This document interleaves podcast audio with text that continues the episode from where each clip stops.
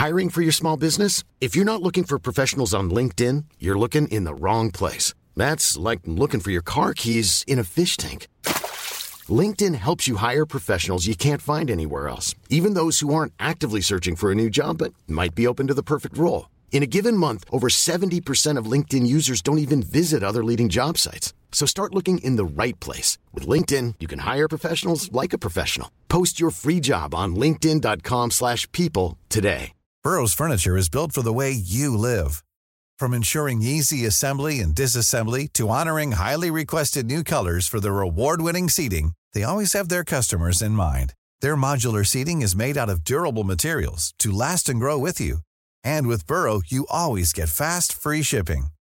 Get up to 60% off during Burrow's Memorial Day sale at burrow.com slash ACAST. That's burrow.com slash ACAST. burrow.com slash ACAST. Millions of people have lost weight with personalized plans from Noom, like Evan, who can't stand salads and still lost 50 pounds. Salads, generally, for most people, are the easy button, right? For me, that wasn't an option. I never really was a salad guy. That's just not who I am. But Noom worked for me. Get your personalized plan today at Noom.com. Real Noom user compensated to provide their story. In four weeks, the typical Noom user can expect to lose one to two pounds per week. Individual results may vary.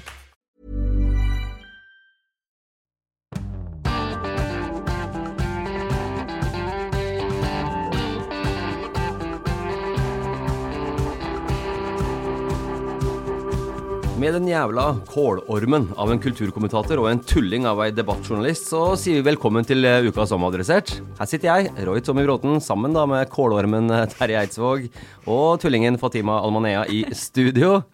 Ja, litt av en intro. Ja, litt av en intro. Det er mulig dere visste ikke om dette her, og det vet sikkert ikke litt lytterne og lurer på hva i all verden er det som skjer her. Men uh, slik jeg tolker da denne Ytringsfrihetskommisjonens rapport, så har jeg lov til å kalle dere både det ene og det andre, eller uh, Eidsvåg? Det har aldri vært problematisk rettslig å kalle meg for kålorm, selv om som en kålelsker som jeg, så har jeg veldig lite til overs for kålorm. Men det som har vært begrensninger når det gjelder å, å bruke skjellsord om folk i Norge, så har det vært et særlig vern om politiet.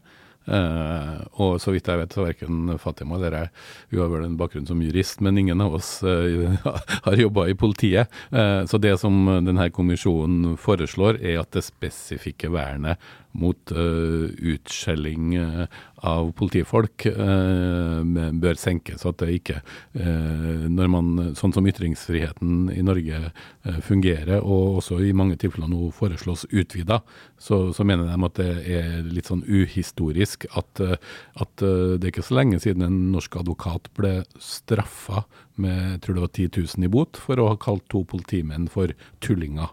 Men, men ta oss litt tilbake til hvorfor jeg tok dette her nå. Altså, dette handler om Ytringsfrihetskommisjonens rapport som ble lagt fram eh, mandag denne uka, eh, under Arendalsuka. Ja. Eh, hvor da leder Kjersti Løken Stavrum holdt uh, Eller introduserte den rapporten og snakka litt om det. Men du har jo lest uh, de mange hundre sidene der, eh, Terje. Ja, altså, nærmere 350 sider. Jo, uh, i 2020 så nedsatte Abid Raja en ny ytringsfrihetskommisjon i Norge som skulle se på hvordan ytringsfriheten fungerer i Norge i praksis, men også innenfor lovverk og reguleringer og på ulike samfunnsområder. Sist gangen dette ble gjort i Norge, var i 1999, med et utvalg eh, som da var veldig juristtungt, leda av eh, Francis Sejerstedt, eh, eh, som, som, som, på en måte eh, bidro til å eh, sette nye retningslinjer for ytringsfriheten i Norge, tilpassa den tida som vi var i da. hvis du husker tilbake til 1999, så det, mener jeg at det er særlig to ting som har forandra seg enormt i Norge anno 19 2022 og 1999. ene er internett. Det var internett i 1999 òg, men da var det fortsatt internetts barndom.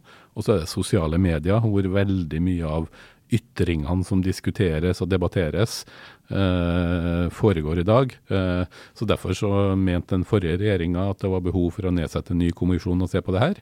Eh, og Så har den jobba i to år, og så er det nå da den nye regjeringa, dvs. Si at det ikke lenger er Abid Raja, men Anette Trettebergstuen som fikk overlevert det her. Og Her har en komité bestående Det var opprinnelig 17 personer eh, og et veldig eh, broget utvalg, mens det for for drøyt 20 år siden var veldig mye akademikere, og særlig jurister, som gikk inn og så på det her og hadde en mer sånn rettslig tilnærming.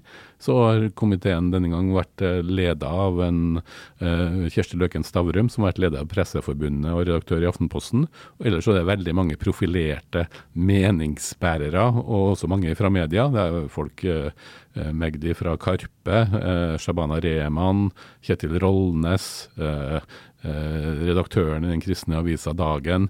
Eh, det, det, er ganske mange meningsbærere eh, fra, med vidt forskjellige synspunkt som har gjort denne utredninga. Og det som overrasker meg mest, er at de har kommet til en enstemmig mm. eh, eh, rapport og enstemmige anbefalinger, stort sett. Eh, eh, og det trodde jeg ikke når jeg så det første bildet av den her veldig hva skal jeg si, forskjellige gjengen som har sittet og sett på ytringsfrihetens kår i Norge.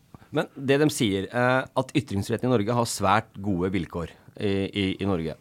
Er vi enige om det, Fatima? Eh, ja, det vil jeg si at vi er ja. enige om. Og så er det jo sånn at i mediebildet skulle kanskje ikke tilsi det. For vi er jo veldig flinke i media og i det offentlige ordskiftet om å si at det står egentlig ganske dårlig til, at det er så mange som har et snevert, snevert ytringsrom, mm. og at uenighetskulturen ikke er så veldig god.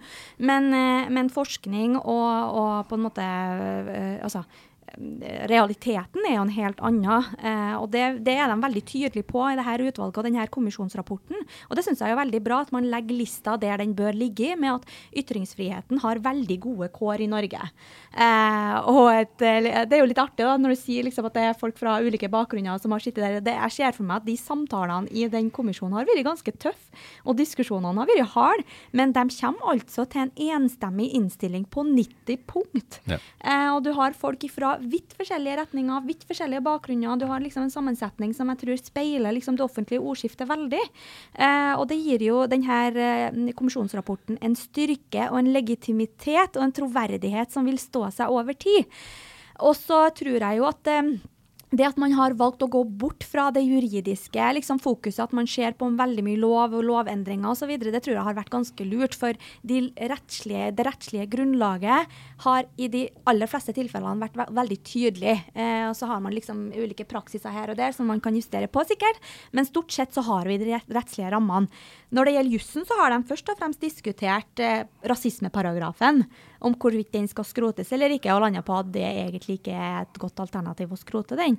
Og så har man diskutert liksom i, i størst mulig grad ytringskultur, normer, hvordan er det vi skal utvikle ytringsfriheten, og på en måte sørge for at flest mulig har tilgang til det ytringsrommet her, da. Det var jo mye eh, De norske debattene om ytringsfrihet de siste årene, eller om ytringer, har jo handla mye om hatprat, sjikane Eh, eh, woke, politisk eh, korrekthet, falske nyheter. Veldig mye negativt lada. så Sånn sett så er det litt overraskende at de er så samstemmig positivt. men samtidig så peker de jo på, på også hva skal jeg si, områder hvor ytringsfriheten har gått tilbake i Norge. Men akkurat det med rasismeparagrafen var nok det som jeg var mest spent på. For at der var det vel noen som trodde at det her utvalget, gitt også sammensetninga, kanskje ville foreslå at den skulle Eh, fjernes eller tones ned, men her foreslår de faktisk at den, det viktigste den trenger, er å presiseres, sånn at det er enklere å, å se når ytringer beveger seg i den gråsonen, at de kan rammes av rasi, eh, rasismeparagrafen, dvs. Si paragraf 185, er det vel. Ja, og så er det verdt å huske på, det, huske på det at uh, denne kommisjonen har jo en historikk her òg. Vi har jo hatt medlemmer som har gått ut av den. Og det ene medlemmet var jo veldig, veldig uenig eh, i, i, i, kommisjonens eh, håndtering og framdrift og på en måte potensielle forslag. Dag, og, og, gikk vel ut i protest. Det var jo lederen for Salam, en, organ, en interesseorganisasjon for skeive mus muslimer, som gikk ut og fortalte at eh, ja, kommisjonen var i ferd med å bidra til det som man på en måte prøvde ja, og, å unngå. Og beskyldte kommisjonen for å være høyreorientert. Tror, ja. øh, og det, øh, det kan jo være grunnen til at de er så enstemmige nå, at de som kunne ha tatt ut dissenser, rett og slett har forlatt kommisjonen. Men, men samtidig så er det nok litt overraskende at uh, denne kommisjonen, som på forhånd ble av noen beskyldt for å være høyreorientert, faktisk foreslår å trekke inn begrepene mangfold og toleranse inn i, grunn, inn i Grunnlovens paragraf 100 i begrunnelsen for uh, ytringsfriheten. Så uh, jeg tror nok at den debatten om denne rapporten her vil gå lenge, for at den er såpass grundig. Og så uh, er jeg jo også spent på om etter hvert det påpekes noen åpenbare svakheter. fordi de har ikke kommet frem i mediebildet i løpet av de dagene her. det er sånn tilløp til kritikk. De foreslår bl.a. at det skal bli slutt på forbudet mot politisk reklame i TV i Norge.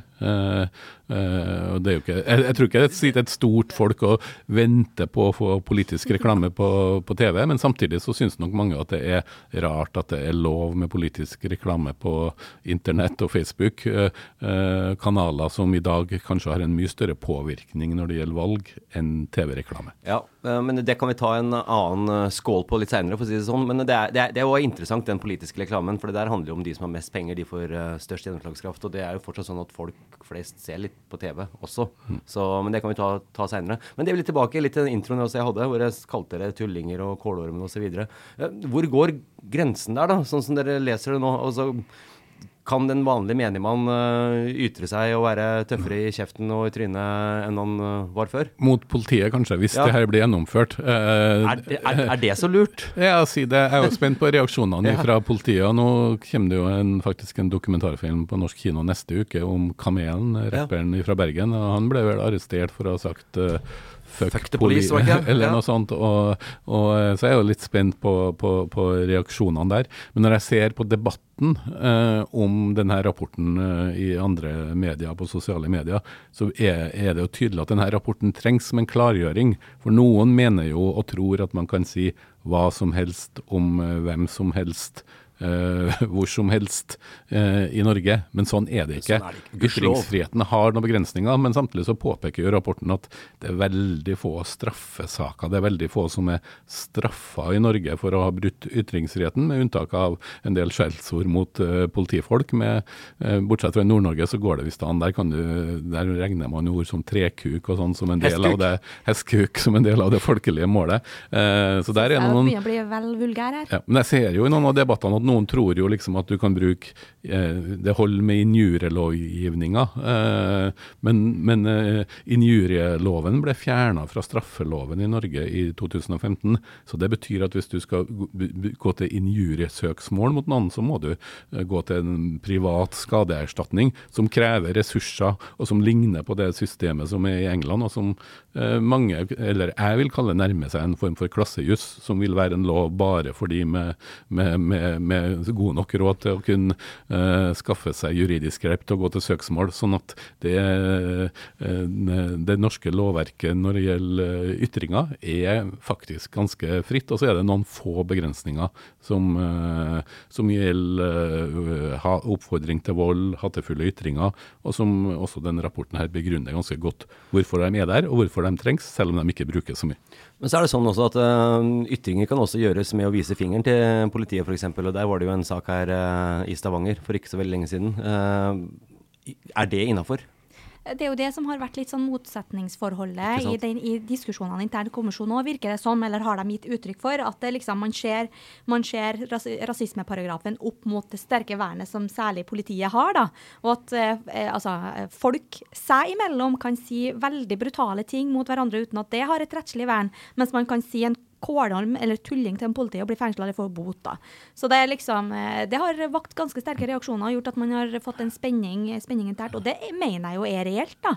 Eh, og, og der, hvordan er det vi håndterer liksom ytringer mot offentlige tjenestemenn er jo én ting, men så er det liksom hvordan er, det, hvordan er ytringsfriheten og hvordan er ytringsrommet for, for offentlige tjenestemenn eller sånn ø, offentlige utøvere av forskjellige arbeid, altså arbeidstakere. Hvordan er den altså, ute i, ut i det, det, store det, samfunnet? Det er jo kanskje, de jo, det, er jo kanskje der jeg syns rapporten er viktigst. Ja. At den peker på at det området i Norge hvor ytringsfriheten faktisk er under press og sannsynligvis har blitt dårligere i løpet av de siste årene, det er hvordan ø, folk i arbeidslivet ø, opplever at man bruker lojalitetsplikt og forbud mot at andre enn kommunikasjonsdirektøren eller eh, direktøren eh, eller lederen kan uttale seg, og at mange at der har det vært en utvikling som gjør at det som oppleves på lokale arbeidsplasser som, som ikke lov, faktisk er noe som ifølge, eh, ifølge ytringsfriheten sånn som den er lagt i Norge, faktisk er lov. Mm. Men at der har det blitt lagt innskrenkninger som det ikke egentlig er hjemmel for. Og, at, uh, og det merker jo vi som er journalister når vi snakker med folk, mm. enten det er i det offentlige eller private virksomheter, at mange er veldig redd for å uttale seg. Det ikke, kan være varslersaker, men selv der så er man veldig redd for å uttale seg om noe man faktisk har greie på, fordi at det har blitt skapt et inntrykk av at uh, det, det, dette skal leder ta. Ja. ja eller kommunikasjonsansvarlige. Og hvordan konsekvenser det der har fått, eller, eller, får, i de tilfellene man kanskje er ute og mener noe mm. i strid med det ledelsen eller offentlige eller hva arbeidsgiver mener. da. Hvor store konsekvenser det får, både formelle og uformelle. sant? Og da har du liksom alle de eh, tingene vi ikke ser, som eh, etter hvert altså, som blir direkte konsekvenser av en upopulær handling. Eh, det tror jeg at det vil være fornuftig å sette inn et støt eller noe nødhjelp i forhold til å avhjelpe ting. Jeg tipper at dere blir mye tøffere på Twitter nå. At det blir der, mye skjellsord mot uh, helt random personer og litt uh, offentlige tjenestemenn og sånne ting. Ja, det har jo vært mye, mye, mye Selvfølgelig så er det sånn mediemessig salgbart at nå kan man kalle politi Eller nå foreslås det at man kan kalle politiet tullinger. Ja, så det er jo, det er jo, god, det er, jo forenkling ja, av hele men, opplegget. Men, men, samtidig, det er jo en god grunn til at politiet, og uh, hvis du ser på de lovhjemlene som gjelder f.eks. vold mot offentlig tjenestemann, så er det, det er veldig gode grunner til at offentlig tjenestemann har en særskilt beskyttelse. Men spørsmålet er om det også bør gjelde verbale ytringer ytra i situasjonens hete. Uh, og Der syns jeg denne rapporten argumenterer godt for at Eh, eh, der kan man godt eh, gi løsere rammer enn det som er i dag. When you're ready to pop the question, the last thing you want to do is second guess the ring. At BlueNile.com you can design a one-of-a-kind ring with the ease and convenience of shopping online. Choose your diamond and setting. When you find the one, you'll get it delivered right to your door. Go to Bluenile.com and use promo code LISTEN to get $50 off your purchase of $500 or more. That's code LISTEN at Bluenile.com for $50 off your purchase. Bluenile.com code LISTEN. Hey, it's Danny Pellegrino from Everything Iconic. Ready to upgrade your style game without blowing your budget? Check out Quince. They've got all the good stuff shirts and polos, activewear, and fine leather goods, all at 50 to 80% less than other high end brands. And the best part? They're all about safe, ethical, and responsible manufacturing. Get that luxury vibe without the luxury price tag. Hit up quince.com slash upgrade for free shipping and 365 day returns on your next order. That's quince.com slash upgrade. I'm Sandra, and I'm just the professional your small business was looking for. But you didn't hire me because you didn't use LinkedIn jobs. LinkedIn has professionals you can't find anywhere else, including those who aren't actively looking for a new job, but might be open to the perfect role, like me. In a given month, over 70% of LinkedIn users don't visit other leading job sites. So if you're not looking on LinkedIn, you'll miss out on great candidates like Sandra. Start hiring professionals like a professional. Post your free job on linkedin.com/people today. Hey Dave. Yeah, Randy. Since we founded Bombus, we've always said our socks, underwear and t-shirts are super soft. Any new ideas? Maybe sublimely soft or disgustingly cozy. Wait, what? I got it. Bombus absurdly comfortable essentials for yourself and for those facing homelessness. Because one purchased equals one donated. Wow, did we just write an ad?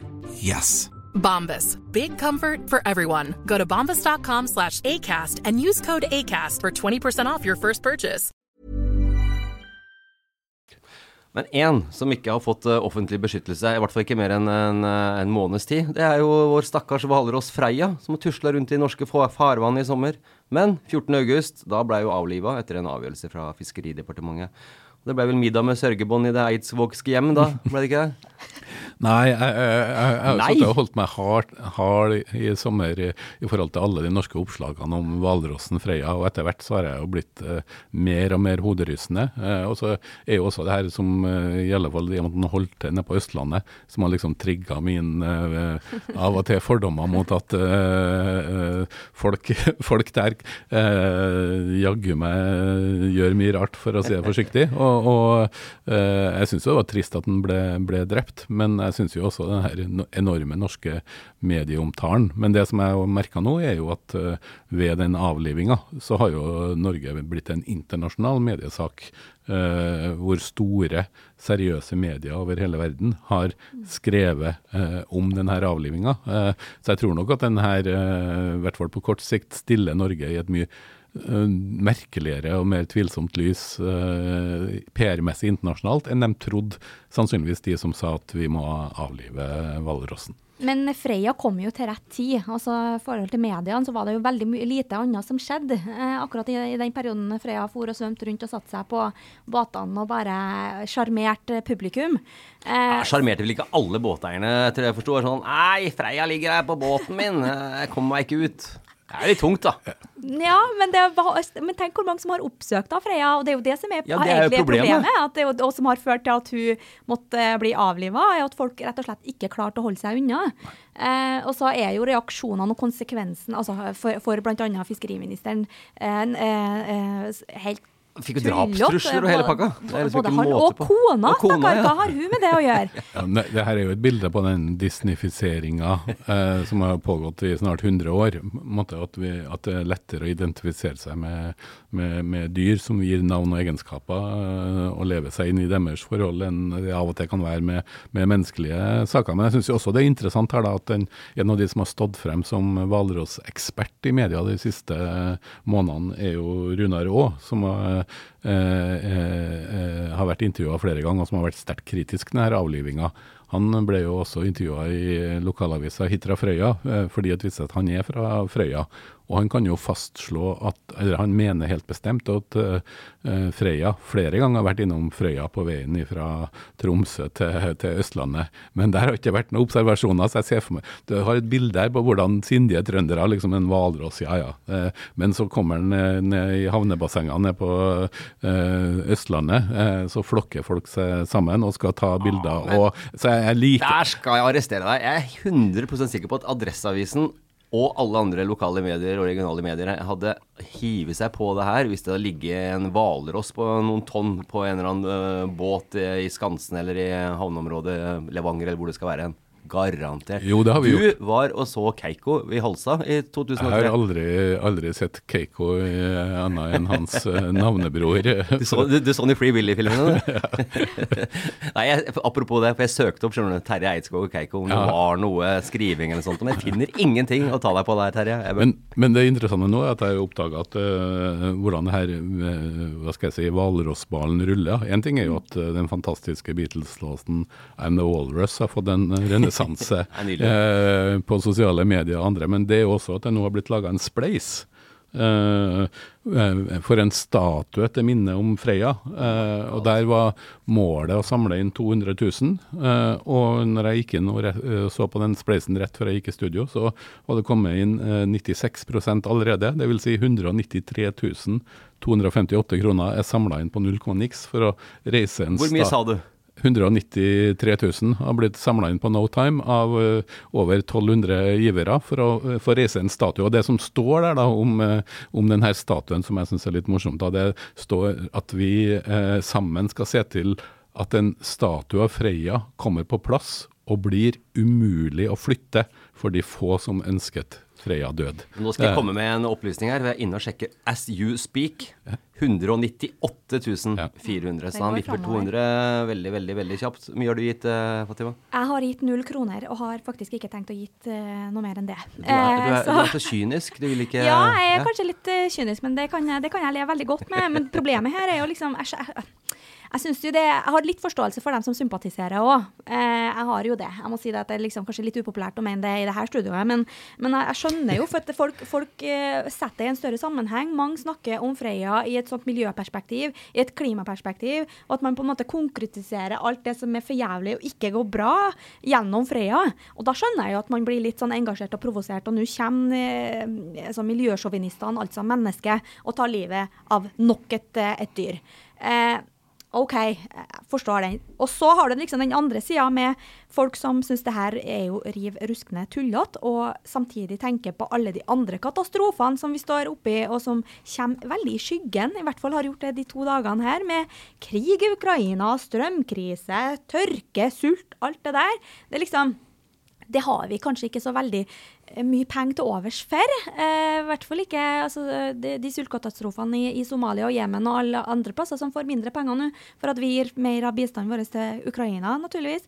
Eh, det har vi ikke penger til, til, men en statue av Freya, den skal stå der og, ja, i, i, all sin majestet. Altså, det, det, er provoserende, og det er lett å la seg engasjere ja, og bli både irritert og ganske så hissig, vil jeg tro. Jeg var, i, jeg var i Oslo forrige uke. Um, Tanken slo meg Du skulle på øya, men gikk til øya, Men jeg gikk til Freya. Jeg, jeg, jeg, gjorde faktisk ikke det. Uh, tanken var der i ett sekund. Men jeg tenkte at det her blir for dumt, hvis jeg skal begynne å tusle og sjekke om vi ser en hvalross uh, ligge der. Men vi, jeg er helt sikker på at vi, vi, hadde jo oppsøkt det hvis det hadde vært her i Trondheim i havnebassenget her og sånne ting. Vi hadde jo gjort det. Vi hadde jo skrevet masse saker om det. Jo, men likevel så mener jeg det mest opprørende for, sett for, for, meg i denne saken her, det er jo at uh, det er alle de her idiotene som har flokka rundt og skulle ha tatt bilder, og det er de som har gitt premissene for en argumentasjon om at folk må beskyttes. Og det er for meg det dilemmaet her at, at idiotene har på en måte sørga for at det her dyret ble, ble avliva av hensyn til til andre uh, sånne som de som ikke har fulgt noen av rådene og, og, sett på det her som en slags eh, Bambi på isen, altså med Disney-dyr. Eh, eh, så Sånn sett så kan jeg forstå eh, også irritasjonen over at, at hun ble avliva, og ble avliva såpass Mange påpekte at det var jo meldt elendig vær og slutt på badesesongen for en periode, fall der hvor hun ferda seg, og at det kanskje hadde vært smartere å skjedde han litt om det gikk an å få fjerna det her dyret fra, fra uh, de mest skuelystne på relativt kort tid. Det hadde vært tungt hvis ikke du hadde vært uh, ute med cabincruiseren din gjennom en hel sommer og hadde hatt en hvalross liggende der. Jeg har aldri hatt og skal aldri ha noe cabincruiser ja, Ikke hør på. Men eh, Norges statsminister måtte alt, altså svare for ja. beslutningen om å ta livet av Freya, folkens. Det er realiteten. Enn det. Mm. Ja. Ja, det er, eh, vi, vi, lever i en gal verden, er det ikke det du pleier å si? Det er litt spesielt. Jeg må innrømme det også. Uansett, eh, vi nærmer oss slutten til uka som adressert. En um, liten anbefaling her til uh, slutt til dere lyttere. Vi starter med deg, Fatima. Ja. I dag skal jeg anbefale nok en podkast, eh, og den handler om Kjenier, altså genierklærte mennesker, eh, som bl.a. Albert Einstein men i en litt annen kontekst. Podkasten heter Gale genier, og den forteller deg alt det du egentlig ikke trenger å vite om de geniene våre. Annet om at eh, Albert Einstein var en skjørtejeger. Oh, ja, det visste ikke jeg, Eidsvåg. Nei, Nei. Det, kom, det kom overraskende. Ja. Ja, jeg, vil, eh, jeg tenkte faktisk litt på Freya når jeg så den filmen jeg skal anbefale, som er den største amerikanske filmen som har premiere denne uka her. Eh, for der er det nemlig ei ape som er kjæledyr og er med i situasjonskomedie. Eh, før hun etter hvert blir for mye for den apa. Jeg skal ikke si hvordan det går, men, eh, men den filmen heter Nope, og den er laga av den store fornyeren i amerikansk sjangerfilm, vil jeg si, de siste årene.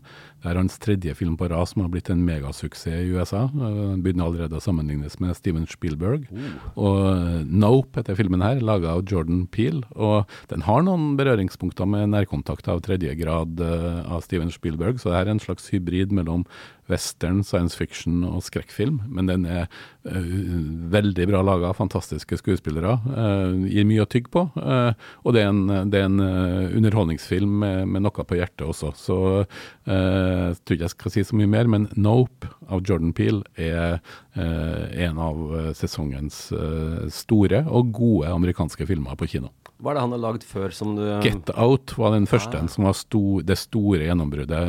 Og så laga han en film for Us, som kom for to år siden. Og det her er den tredje filmen hans på rad som har spilt inn over 100 millioner dollar bare på kino i, i USA. Og han er også veldig opptatt av svart historie, som ligger under som en tematikk også i den, også i den filmen her. Så det noe av det som er så bra med filmene hans, er at han lager underholdningsfilm med, med mange lag, eh, og som også gir deg noe å tygge på. Så Nope er en anbefaling herfra.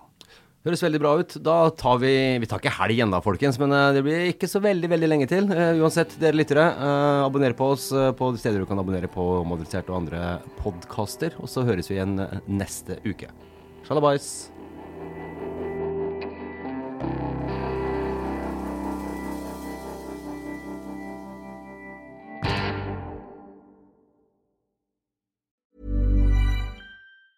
Normally, being a little extra can be a bit much, but when it comes to healthcare, it pays to be extra.